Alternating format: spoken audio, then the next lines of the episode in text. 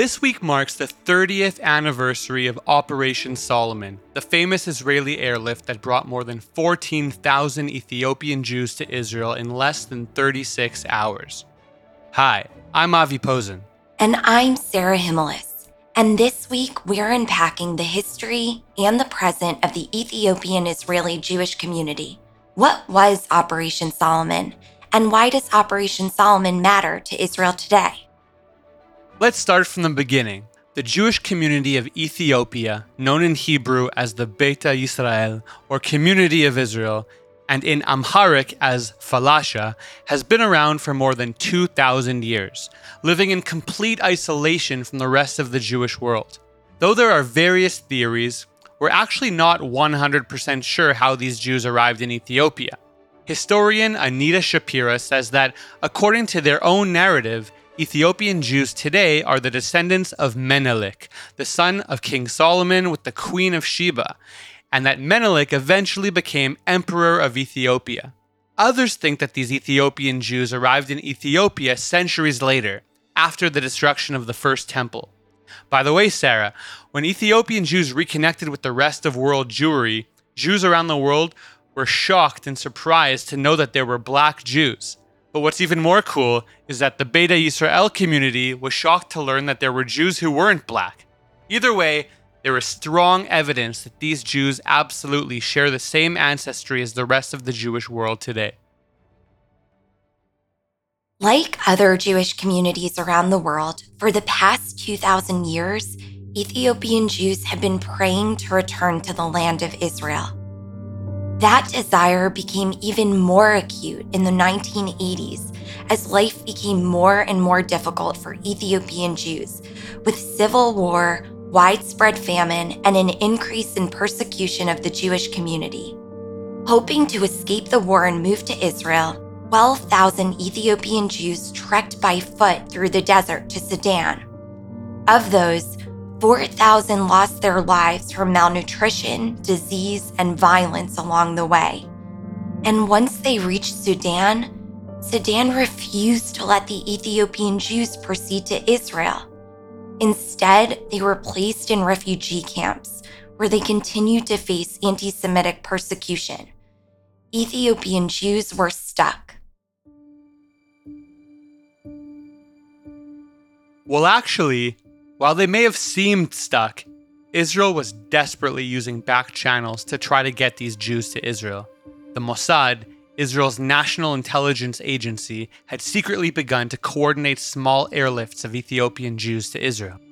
You may have seen the Netflix movie Red Sea Diving Resort, which highlighted this amazing story. Well, in 1984, with the partnership of the Sudanese government and the CIA, Israel initiated Operation Moses, secretly airlifting 8,000 Ethiopian Jews from Sudan to Israel in just seven weeks.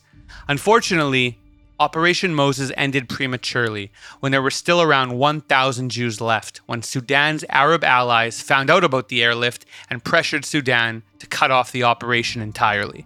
Approximately 500 more were evacuated the next year in the US led Operation Joshua. So by 1985, a few thousand Ethiopians have managed to get to Israel. But meanwhile, thousands of Ethiopian Jews actually remain stuck in war torn Ethiopia, in danger of losing their lives. Israel was still trying to help them escape, and in 1991, a regime change in Ethiopia finally provided an opportunity for action. In May 1991, with the help of the Israeli government, the Jewish Agency for Israel, and the Jewish Federations of North America, Operation Solomon brought more than 14,000 Beta Israel to Israel in under 36 hours. By the way, you might have heard of another group that often gets confused with the Beta Israel. This group is known as Falash Mura, and it's a community of Ethiopian Jews whose ancestors had been a part of Beta Israel but had converted to Christianity, some due to proselytizing and some under duress during the 19th and 20th centuries. Some in the mainstream Beta Israel community do not consider them authentic Jews. However, in October 2020, the Israeli government approved the aliyah of 2,000 of the 5,000 remaining Falash Mura, who arrived in Israel earlier this year. For this episode, we spoke with Daniel Elbaum, president and CEO of the Jewish Agency for Israel, who told us that, quote, Aliyah from Ethiopia did not end with Operation Solomon. In many ways, it was only the beginning, end quote. Through operations Moses and Solomon, Israel's Ethiopian population went from only a few hundred in 1983 to over 20,000 in 1991. Today, over 130,000 Ethiopian Jews live in Israel. It's now been 30 years since Operation Solomon, and so many members of the Ethiopian Jewish community have finally fulfilled their centuries long dream to return to the land of Israel. So, how has life been for the Ethiopian community in Israel? I'm sure we'd all like to imagine it's been smooth and perfect with all Israelis welcoming the new Olim with open arms. But we have to be honest here. The community's transition into Israeli society hasn't been as seamless as they might have hoped. And even today, the integration of Ethiopian Jews continues to have its challenges. Here's what happened. In preparation for the absorption of tens of thousands of Ethiopian Jews, the Israeli government developed an elaborate program covering issues of housing, education, and employment. However, this approach did not sufficiently account for social and cultural differences between the existing Israeli population and incoming Ethiopian immigrants. Unlike European immigrants, Ethiopians were coming from rural villages and were not prepared to work and live in the industrialized Israeli society. This led to social and economic marginalization of the Ethiopian immigrant community. Many Israelis looked at the Ethiopian struggle to integrate and scoffed, seeing them as the other, which led to further struggle and estrangement. Making matters worse, not all Israelis supported the Aliyah of the Ethiopian Jewish community. In 1980, Yehuda Dominitz, then Director General of the Jewish Agency's Department of Immigration and Absorption, declared that, quote, taking a falasha out of his village is like taking a fish out of water. I'm not in favor of bringing them to Israel, end quote. And on top of everything else, the new Ethiopian immigrants also faced religious challenges in Israel. Although their Jewish status had been affirmed in 1973 by the chief Sephardi rabbi of Israel, Ovadia Yosef, there were, and are, still Israelis who continue to question whether Ethiopian Jews are really Jewish. In late 2019, Israel's Chief Rabbinate Council issued a ruling once again reinforcing that the Ethiopian Jews are, in fact, Jewish. Ethiopian Jews are not the only community that has faced challenges transitioning into modern Israeli life. Jews from North Africa and other parts of the Middle East, Holocaust survivors, and Soviet Jews have also faced particular obstacles in integrating into Israeli society. Of course, learning a new language, leaving behind family and friends, and starting a new life in a different culture are challenges that many immigrants experience around the world. However slow integration has been, many aspects of life for Ethiopian Israelis have improved since the community first arrived. There have been some Ethiopian immigrants and children of immigrants in leading political positions, like Pnina Tamano Shata, who became the first Ethiopian government minister serving as the Minister of Immigrant Absorption. In 2012, Israel appointed the country's first Ethiopian born ambassador, Belanesh Zevadia. Ethiopian Israelis have also risen through the ranks of the military. In December 2018, an Ethiopian Israeli soldier became the Israeli Air Force's first pilot of Ethiopian heritage. And in 2016, Dr. Avraham Yitzhak became the first Israeli of Ethiopian heritage to hold the rank of colonel in the IDF the Ethiopian music scene has also been attracting greater attention in Israel. In February 2020, the singer Eden Alena became the first Israeli of Ethiopian descent chosen to represent Israel at the Eurovision Song Contest. And only a few days ago, she performed her song Set Me Free. Set me free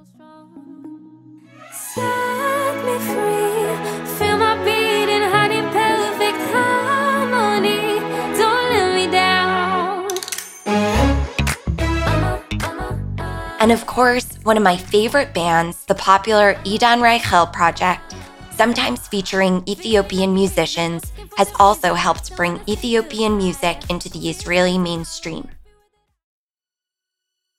Despite this progress, let's not sugarcoat things. Full integration for the Ethiopian Israeli community is far from complete. Poverty, lack of opportunity, instances of police brutality, and other forms of discrimination persist. Elbaum admitted to us, quote, We need to be honest with ourselves. Transitions are not easy, and some mistakes were made along the way. In our eagerness to integrate Ethiopians into Israeli society, we initially did not pay enough attention to the importance of their culture. We have learned these lessons and now equally celebrate their history and traditions. End quote. Organizations such as the Ethiopian National Project, the Israel Association for Ethiopian Jews, and Bechol Lashon work to ensure the full integration of Ethiopian immigrants into Israeli society and raise awareness about Ethiopian Jewry. The 2008 official recognition of Sigd, a holiday that Ethiopian Jews had been celebrating for generations as an Israeli national holiday, is a testament to this work and improving attitudes towards Ethiopians in Israel. So, it's now been 30 years since Operation Solomon, but what does it teach us today? Well, Avi, I actually think Operation Solomon is critical for us to understand Israel on a fundamental level. Though the community's transition to life in Israel has been challenging, the Ethiopian Aliyah is an inspiring example of how Israel followed through on its promise to be a homeland for all the Jewish people. It shows just how far the state of Israel has gone to take responsibility for Jews around the world. Israel's Declaration of Independence underscores the idea of kibbutz galuyot, the ingathering of exiles, as a central mission of the Jewish state. Quote, the state of Israel will be open for Jewish immigration and for the ingathering of the exiles, kibbutz galuyot. In carrying out operations Moses and Solomon, and by passing the law of return, which grants Jews around the world automatic citizenship if they move to Israel, Israel put these aspirational ideals into practice. For the Ethiopian Jewish community, these operations made possible the fulfillment of a centuries long dream to return to their ancient homeland. The realization of kibbutz galuyot is one of the crowning achievements of Zionism. Anyone who knows me knows that there are three instances in which I get really, really emotional and shed tears. When things are really happy, really good music, and deep, deep Zionist experiences. Living in Israel, I luckily have these experiences on a regular basis. But just one example from a few weeks ago. My wife and I went to a klezmer concert in Haifa, where we live, and of the 10 musicians in the band, two were born in Israel, and the other eight were all Olim Chadashim, new immigrants from different countries, from Mexico to Poland, from Canada to Croatia, and many other places around the world. It's really inspiring and emotional to experience the reunion of the Jewish people in our homeland before our very eyes. But as the story of the Ethiopian Israeli community shows, our work is not yet complete. Like every other country in the world, Israel has more work to do to address the challenges its new immigrants face. This work is a critical part of the Zionist vision. Israel's Declaration of Independence speaks not only of a commitment to Jewish immigration, but also of the Jewish state's values of equality and acceptance of others. As Professor Gil Troy reminds us, Zionism involves the constant effort to continue improving Israeli society. The story of Operation Solomon is an example showing that the Jewish community is comprised of different traditions, races, religious observances, and histories. We are all together, the Jewish people, and we share the same destiny.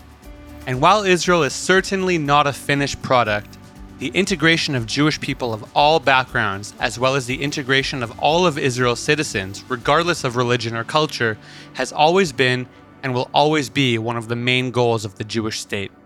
As Elbaum told us, quote, we should never lose sight of the fact that Operation Solomon didn't just save Ethiopian Jews, it made Israel an even stronger and more vibrant country. End quote.